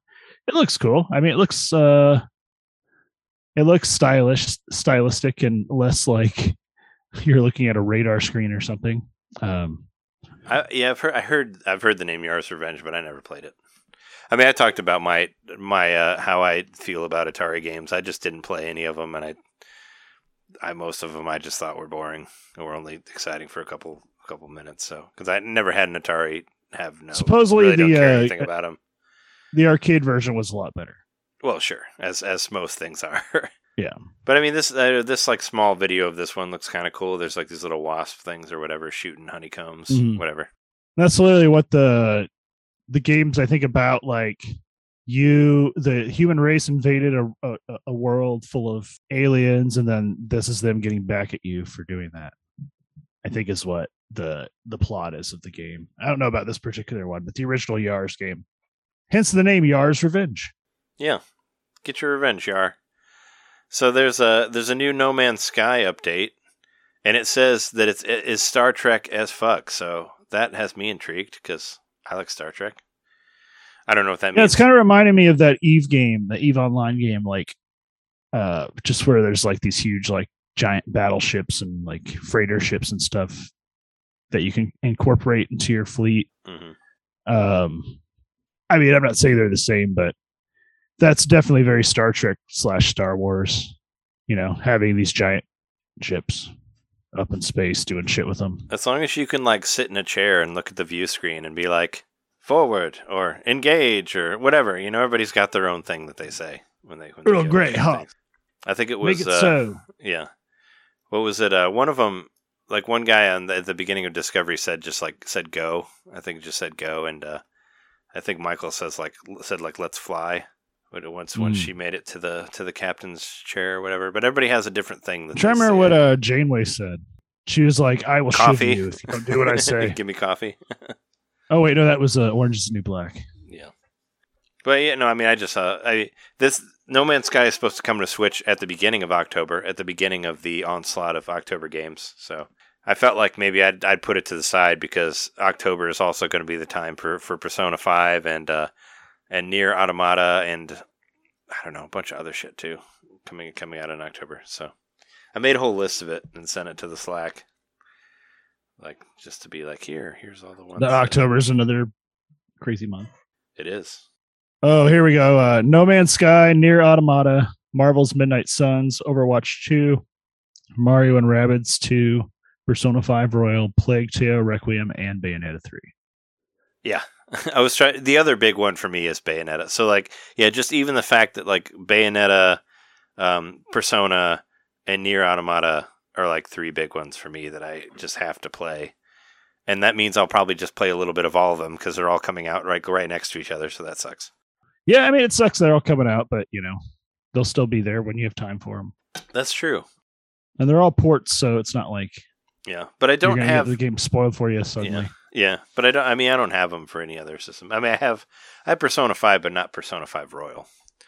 I mean, really, the one. I mean, the one I really want to play more than anything is Persona Four Golden because I loved Persona Four on PS2. Like I played it on my PS3, the PS2 version on there, but I thought it was great. Like I loved it. I loved the characters. I loved like the design. I loved the story, and that was the one I'd really love to play on Switch. And apparently three is great too, but never never got around to playing that one. But I was hoping they would come out before. I don't know what's going on with this whole coming soon. And then one of them, I mean, if one of them has the release date for October, and we're and it's July now, and October's a few, only a few months away, it's like, you know, that's got to be. I don't know. I, I guess coming soon is after that. I don't know how that works. Star Wars Hunters, which was actually on my uh, bingo card for for the Nintendo Direct that never happened. Um, Star Wars Hunters got delayed until 2023, and it's actually been delayed before. Like it was originally, it was originally announced in 2021. It was supposed to come out in 2021. It was delayed to 2022, and now it's getting delayed to 2023. And if anybody doesn't remember what Star Wars Hunters was, it was uh, going to be a free to play, um, I guess like a deathmatch type game is kind of what I was getting from it. Kind of like Overwatch, I guess, but with Star Wars characters Hmm. is kind of what I gathered from it. But I mean, something that requires like crazy server space that might have something to do with their delay. Yeah, it could be. I remember somebody actually there was somebody who posted on uh on the like NVC Facebook group who had actually worked on the game.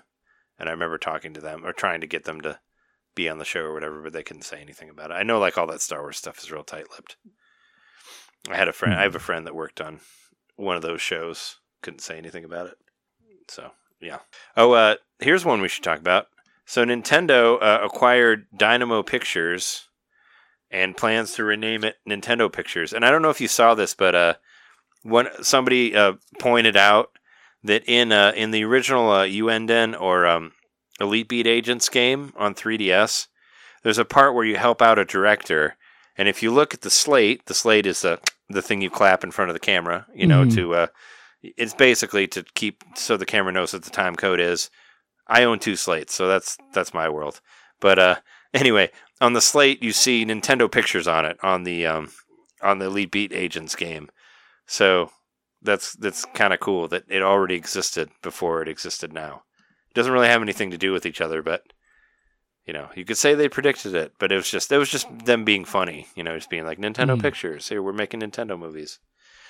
But yeah, they're buying some uh, animation studio, right, to to focus it more on Nintendo stuff. Yeah, and uh honestly, not too surprised that they would eventually do something like this. It's just kind of like, oh, they've already outsourced the Mario movie, so like, why are they buying? Like, why are they getting a movie studio now? Like, Why have done that first and then made the Mario movie? Yeah, right. Isn't the Mario maybe- movie supposed maybe- to? Isn't the Mario movie supposed to happen in February also? That did get delayed to Yeah. next year. I don't remember what month. I thought that was supposed to be in February also. So yeah, when so when you see the Mario movie and you're disappointed, uh, go get yourself uh, Advance Wars and blow up some shit. I'm looking now. This was yeah, a curse of the podcast thing. This happened like right after we, we recorded last week. Because I was like, I feel like I'm the one who posted this in the Slack, and I went back and it's like all the way like six days ago.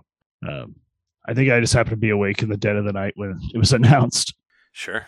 But yeah, uh, It's I don't know. Like if nothing else, that's their like. It's kind of like with Monolith, they'll have somebody like dedicated to like the CGI or the cutscenes, perhaps. Yeah, I mean, just yeah, grab another thing. Like I'm, uh, I'm surprised that Nintendo, I, Nintendo hasn't tried to buy like Platinum or something like that because Platinum's done a lot of stuff for them. You know, I think I think I saw somewhere an article saying that Platinum saying that they're that there a lot of their games performed a lot better on Switch, that or at least well, you know, Switch like rescued Bayonetta and all that. But but I'm Mhm. surprised they don't just like just try to buy them outright. You know, I especially mean, they're after damn like near second party. yeah. I mean, well, we had that one the one weird game with the Pokemon style things, which Mm. I forget what it was called. It was it was uh, Astral Chain because there's the Mhm. Astral Chain game that was that was a exclusive that's supposed to be like three games that they made. Not to mention like the Bayonetta stuff, and now we have Nier Automata coming from flat from Platinum as well. So yeah, uh, the Mario movie is supposed to is is ex- they're saying April of 2023 right now, so early April, so not quite February, but there you go. That's what's happening with that. Stuff to break up the monotony of spring 2023. yeah, whatever's happening then. I doubt it'll be monotonous. I do think like it's worth talking about this Lego Atari 2600 a little bit. I looked at this a little bit and uh, Okay. it's it's just fucking rad. Like it's nice to see that treatment that was given to the the Nintendo sculptures on the uh the Atari and it's it's going to be expensive and it's another thing I'm not going to buy. But it it pitch perfect looks like, you know, the wood grain 2600 that we all know and um it even includes uh game packs of Adventure, Centipede and Asteroids. Yeah, I'm look I'm looking at the the Lego Atari right now, and you really got to look close for you to figure out that it's actually Lego and not just a regular console. Like it does look pretty good.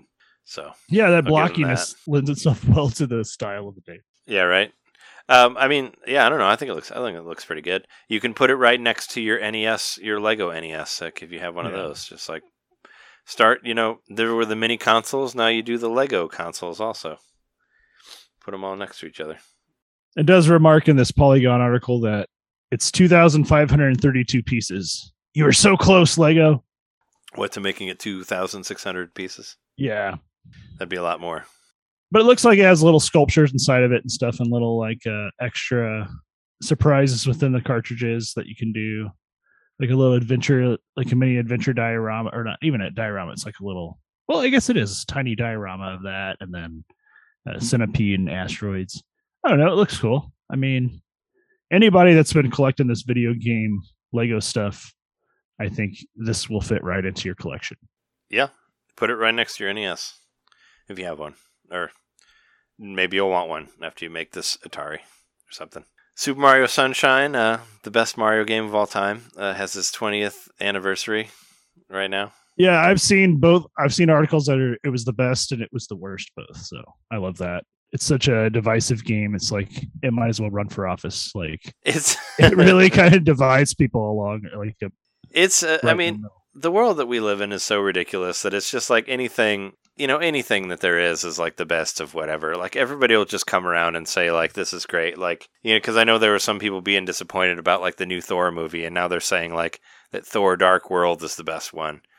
That was like the worst that was like the worst of all the marvel movies but now people are coming around being like no wait this one is great. You always see like some article that's like this dog shit thing is great now i'm pretty it's sure also a shift in perspective in Yeah. generations when they're like you've said before, where they were more impressionable at a certain point, and then they've come back to it Yeah. as an impressionable thing or whatever. And yeah, I get it. I'm sorry. I'm trying to push nostalgia out of my life. I'm starting to ascribe to that sort of thing as best as I can. But god damn it, if it doesn't hit like a, a drug when, when- Yeah, when, I- you get that right nostalgia, it just feels so good. Yeah, I don't know. I, I don't know. I guess it doesn't work. I don't think it works the same way for me. I was trying to figure it out because it's like nothing really makes me feel like I'm a kid again or anything like that. Nothing has ever made me feel like that. Maybe I just when I was a kid. I mean, when I was a kid, I was an idiot. Like I don't want to feel like that. Like really, you know. And I realized pretty early that a lot of things that I liked when I was a kid was shit. Like He Man's bad. Like uh, Thundercats is terrible. Like a lot of those shows that I watch are god awful. You know. So I mean, it doesn't like returning to those doesn't make me feel any any sort of greatness or whatever. in the video game world, I would say music games are the ones that give me that feeling the best. Yeah, like playing the Turtles game didn't like make me feel like I was a child or anything like that. Because yeah, I don't know. It didn't make me feel like I was a child, but I was getting like I was getting washes of nostalgia just because I was remembering things I hadn't thought about for twenty plus years. You know, Sure, I guess. Uh, I mean, I was so in, I was so involved in the uh, or, or so much invested in like the 2012 Turtles like universe that I when I brought back the old one, I was just like, oh well, this one sucked though. Like, why didn't we do the better one? But that I mean, that's kind of that's kind of how I felt. But the 2012 one was written was written much much better. I believe it, but I was 30 when that came out. When the first one came out, I was six. So I know. Well, I'm just saying the the one I when it came out, I was old enough to be able to tell whether it was good or not, instead of just being like bright things on TV, cool toys, buy them, you know, stuff like that. But um, what were we even talking about? I don't even know. Oh yeah, Super Mario Sunshine. yeah, part of the part of the best best gaming year ever, 20, 2002. No, I mean, I mean Super Mario Sunshine. You know, I go. I mean, we can all agree it's the it's the wettest Mario ever got anybody. That's that's true. I mean, I have I have my love. I guess I do have my own sort of nostalgia for Super Mario Sunshine. I like that it was a unique game. I mean, I do think it has a lot of very annoying stuff to it, but I mean, you know, whatever. I don't. I mean, it's you know, the worst Mario's are better than a lot of other games' best games. You know, so you could put that It's true. above. I mean, this is. mu- I mean, it's way better than Pac-Man World has ever been. You know, any of those like fucking 3D Pac-Mans have never been any, anywhere close in Super Mario Sunshine. So Yeah. I mean, it's still a decent game. It's just not as good as the other ones.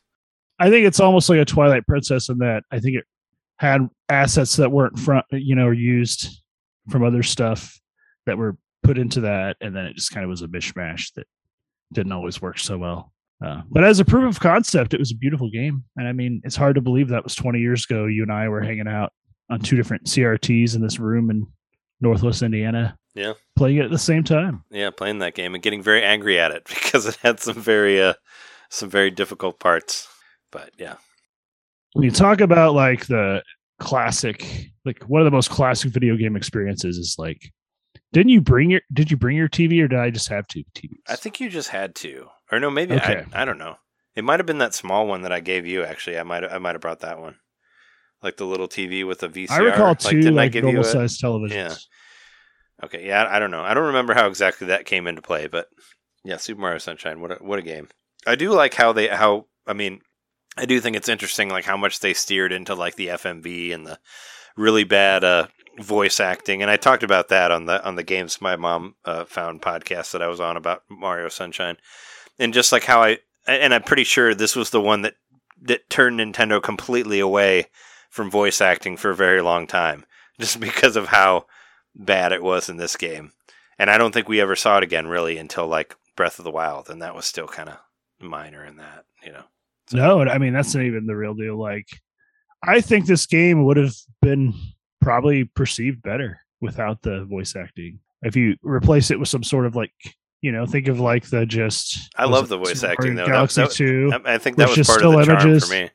Well, it is like in retro retrospect, and uh, even at the time. But going back, it's well, in retrospect, it's charming. But going back and playing it again, the the, the awkward silence and the Yeah. I don't know the bad delivery. Yeah. I mean, it, well, for you know, for when you had played like 64 for so long, and you were just wanting the FMVs that were on a PlayStation for however long, and then you finally got that on GameCube. At the time, it was kind of like, yeah, this is cool. It's very jarring, but But cool it's at the same time. but I, I like the badness of it now. I think it's hilarious. Like I love the I love the like father son talk that Bowser has to Bowser Jr. about where he's like, well, uh, you know, uh, Mario destroyed me and whatever. Like Well, they where they Too bad no one can play and- it because you can't buy Mario 3D All Stars. except you still see it at Target everywhere. So I mean, it, Yeah. they didn't like fully uh, sell out of it. That's what I was telling people. You can still still buy it online. Just go get it. What else? Is there anything else you want to talk about on here About game stuff? for news? Oh wait, there's. There was actually one that was hot off the press that isn't on here. Um, I just I just saw it. I was just reading it. Uh, Capcom has just like posted some new Monster Hunter update stuff for Sunbreak, and they're po- they were just like posting a, a sneak peek at Qurious Crafting, Curious spelled with a Q, which I guess is a new way that you can upgrade your armor. But this is going to be part of like some of the new. Uh, it's it's it's, it's going to be part of the August update, which hasn't happened yet. But they kind of tweeted about it while we were recording here, so it's it had been up for a couple minutes when I. It's all it. starting to line up. I knew once once Monster Hunter had Q armor that I was going to start trusting the message. the Q the Q is coming after you.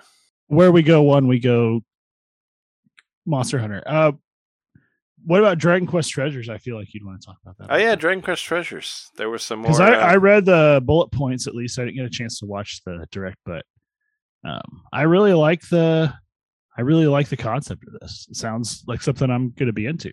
Yeah, I mean, well, I'm I'm just I'm excited to return to the world of Dragon Quest Eleven because that game is uh, it's definitely up there. I think it's. I was trying to think of what of what I think is like the best RPG on Switch, and most of the time I would, if if somebody asked me like outright, I would automatically go to Dragon Quest Eleven because I think that one's really really good. It would definitely be in my top five best Switch RPG games. I would. I would. I mean, probably, that would be easy for me, but I played a lot less than you have. Yeah, it would. It would. I mean, it would like it would be that and Xenoblade for sure. Like a Xenoblade has to be mentioned, like any of them, just because they're such a huge. Like I was saying before, such a huge thing for Nintendo, and yeah. But no, uh, you get to play as Erik and his sister, which you see. You know, you kind of see like the fate of Erik's sister and all that in Dragon Quest Eleven. Spoilers, uh, but uh, yeah, no, you you get to you get to kind of go around and uh, get different monsters to fight for you and find different treasures through that and all that. I mean, and this is supposed to come out December of this year, so it's still bound for uh bound bound for Switch before the end of It the looks year. like it has an even like cuter aesthetic than Dragon Quest Eleven, if that was possible. Maybe just because they're younger in this, but uh I don't know. It looks charming, and um I'm excited to go back to the Dragon Quest Eleven world and maybe a little more lighthearted style. You know, not quite the same, but just as much as I love the uh the, the uh, uh well, I remember what it's called now. Uh, the slime one. Rocket Slime. Rocket Slime, there we go. This kind of gives me like that sort of lighthearted feel. Maybe not the same game at all, but you know, cute and a lot less stressful. Even though Eleven wasn't that stressful, it did get that way towards the end. I mean, th- yeah, there were some really hard. There were really some really hard bosses. I got. I mean, well, the time worm. the time worm was the one that killed me, but that was like the ultimate ultimate super boss. That was the one where I was just like, okay, I'm just done. I can't do it. Which I've not, for the record, have not done. that was post that was post second credits was the was the time where like there's a whole another super boss after that. And and all my care and i had a level 99s on everybody and and i was getting knocked out on the first round. I'm just like i can't i can't even with this. I'm like I, I can't i can't grind it all. Like i'm completely grinded and you're still fucking killing me in no time. So yeah. But no uh, yeah no i'm really excited about it and yeah, it's going to come out right at the end of the year. Like, uh, I, I still can't believe, like, I was watching the Xenoblade Chronicles 2 Direct I still can't believe like that came out December first, like at the end of that first like Switch year, and I was like, yeah, it's so weird that I didn't put it in my top ten, but I guess I just I fell off of it so quickly that it did, wasn't included in any of my games. Dragon Quest Eleven. No, uh, the Xenoblade Chronicles two. Oh, Yeah. no, Dragon Quest eleven was number one. well, no, you hadn't really like gotten into it yet. I think like I just there was so much else. There's such a lot that you played it a lot later, if I recall correctly. I tried to play. I remember trying to play it as much as I could before we did the podcast. I think I put like a good like twenty hours into it before we talked about it. But but yeah, I just um, I just remember getting stuck really early and then just bouncing off it. But also it was like the you know, yeah it was the first year of the Switch, so there's just so much shit. And then when uh Happening. the F- Chronicles Remastered came out or whatever it's called, the Switch edition, then you got into that. And then, Yeah, that's what that's what brought me back around was yeah, I was Mhm. playing Xenoblade Chronicles 1. Even though watching those videos, like those like wrap up videos about the lore and all that, and just seeing like the gameplay of Xenoblade Chronicles 1, it seems so primitive compared to Xenoblade Chronicles 2, just because of the way the battle system works so much better on 2.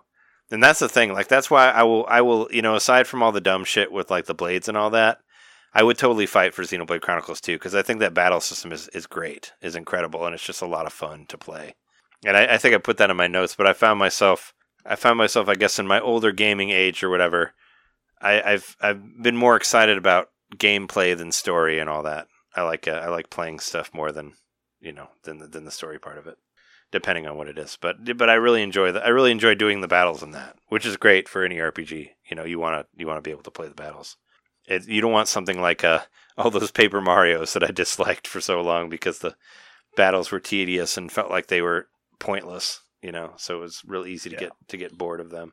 if there's a reward for tedium, then that's one thing. But if it's effortless, if or not effortless, if it's pointless, and you have to spend a lot of time doing it, it's just a waste of time. I get that, and that's why I'm so sad about the Mario games, even like the Paper Mario games, even though I keep playing them and beating them. For now, though, I've just gotten to this hyper realistic, bloody horror kind of phase of my life. So it's fine. I kill stuff. I mean, wasn't uh wasn't like Origami King like wasn't the weren't the battles like kind of tedious in that too? Like they weren't Yes. necessarily fun to play and all that, even though you stuck it out. But I could have learned the I could have learned it and gotten better at it, but I never had enough interest to do that. I just wanted to get through it. It was just like um I don't know. I was just sitting there in class just to get the like the the passing grade for the day kind of. yeah, Do the bare minimum just to get it behind me. yeah, and and for yeah for stuff like that that has so much battling in it, they should you should make the battles fun. The battles should be fun. I mean, they're almost kind of like they're almost kind of like a puzzle game, you know, where it's like it doesn't get fun until it gets to the point of where you have to like, you know, you have to like think on your feet, like where it has to be like, oh shit, I'm about to get die, so I got to do this other thing and get this coming back around, Mhm. and that's where I find it fun, where it gets challenging. Like once you figure it out, it's like, all right, well, let's go fight some really hard bosses. And That to also connects you to your characters more when they work together as a team and the Yeah. the the game the gameplay and stuff. Like it helps the head canon. So you don't like you're saying a good system doesn't need as solid of a story if you're kind of forming it in your own head. Oh, I mean, if the if the system's good enough, you don't. You kind of just like for me, a lot of times you just you're just waiting till the next battle because you like doing the battle so much, you know. And and the story is important, I understand, but sometimes you just want to get to the next battle, you know. And it's like, okay, fine. I felt the same way about those Valkyria Chronicles games, where I was hmm. like, the story's good, but I like the battle. I like the way the battles are set up. That I just want to go back to battling. Kind of like I was kind of like that with with Three Houses too. I kind of got tired of running around the world and collecting gifts for all the people. I just wanted to just play the strategy stuff. And I feel like I would have played more if there was less in between stuff that I had to do. Like I found it really tedious where you had to find all these specific items to bring to whatever character to make them happy enough to like up up, up upgrade their uh, stats and all that. And I wanted to just do the just do the regular strategy shit, which I guess you get that for the like the later half of it. It's like that, but I never I didn't get there. But anyway, I think uh, I think that's good for episode 330. And we and here we are thinking we had nothing to talk about, and we did like a whole episode here. So look at that. We always got stuff to talk about. we can ramble about shit for. this isn't however long. 2016. Yeah. Well, you know, I mean, I'm on the verge of you know, you know, Xenoblade Chronicles Three is like my big thing, so I've been pushing towards that. And I do, I, I, I you know, I'm, I'm really teasing myself to try to like go back to Xenoblade Chronicles X at least for a little bit, and just, I know it's like, you know, very difficult, but I still just want to, I just want to try it again for a second and just maybe, maybe if I can blow through Torna in the next couple days, by next week I could play a little bit of X before three comes out and just, you know, just. be I'm in- totally cool with starting that that, game over. Yeah. and it's sad to say because of the amount of time I put into it. But I bet it's it's eclipsed by the amount of time I've spent in some Switch, PC, and even PS4 games at this point. So Yeah. I'll start it over, and I will do better this time on plating out my mines. it's weird because most I mean most Xenoblade games or most RPG games, you know, you if you get stuck somewhere, you can easily just go grind somewhere and just get your guys higher and then just come back and you know, just get yourself leveled up and come back and do it. But this one was so much more difficult because of the Hmm. amount of money you had to get to get a better mech and all that. But I still believe that maybe if you could just do some side quests, you could find a way to get the money back to, to make it work. So I'm willing to try it again. Just for the love of the Xenoblade, Xenoblade Chronicles world and all that. But yeah, that's uh, that's that for our episode. Uh, thanks everybody for listening. If you like the show and you want to support us, go to patreon.com slash Nintendo Main Podcast and you can hear all of our bonus episodes. There's a good amount of them on there. Our last one we did, we talked about uh, pinball games. thought that one was really good. And we'll have another one out soon in the next couple weeks. And of course, if you give at the higher level, you get different things. If you're at the $5 level, you get to listen to the WART radio where we play all of the music that we use in every episode and make a nice little playlist out of it. Also, yeah, you'll need a dollar to unlock the stuff, and you get like get to hear the audio one early, and you can watch our videos and all that stuff early as well, and a bunch of stuff, different levels. Check that out, and you can find us on Twitter. I'm at Nintendo underscore domain, and Jeremy's at JMaxStack. You can find that there. Also, we have stuff on YouTube.com slash Nintendo Main Podcast and all that. But uh, thanks for listening. We've been your hosts. I'm Trey Johnson, I'm Jerry Mikowski. and uh, we'll see you next week. See ya.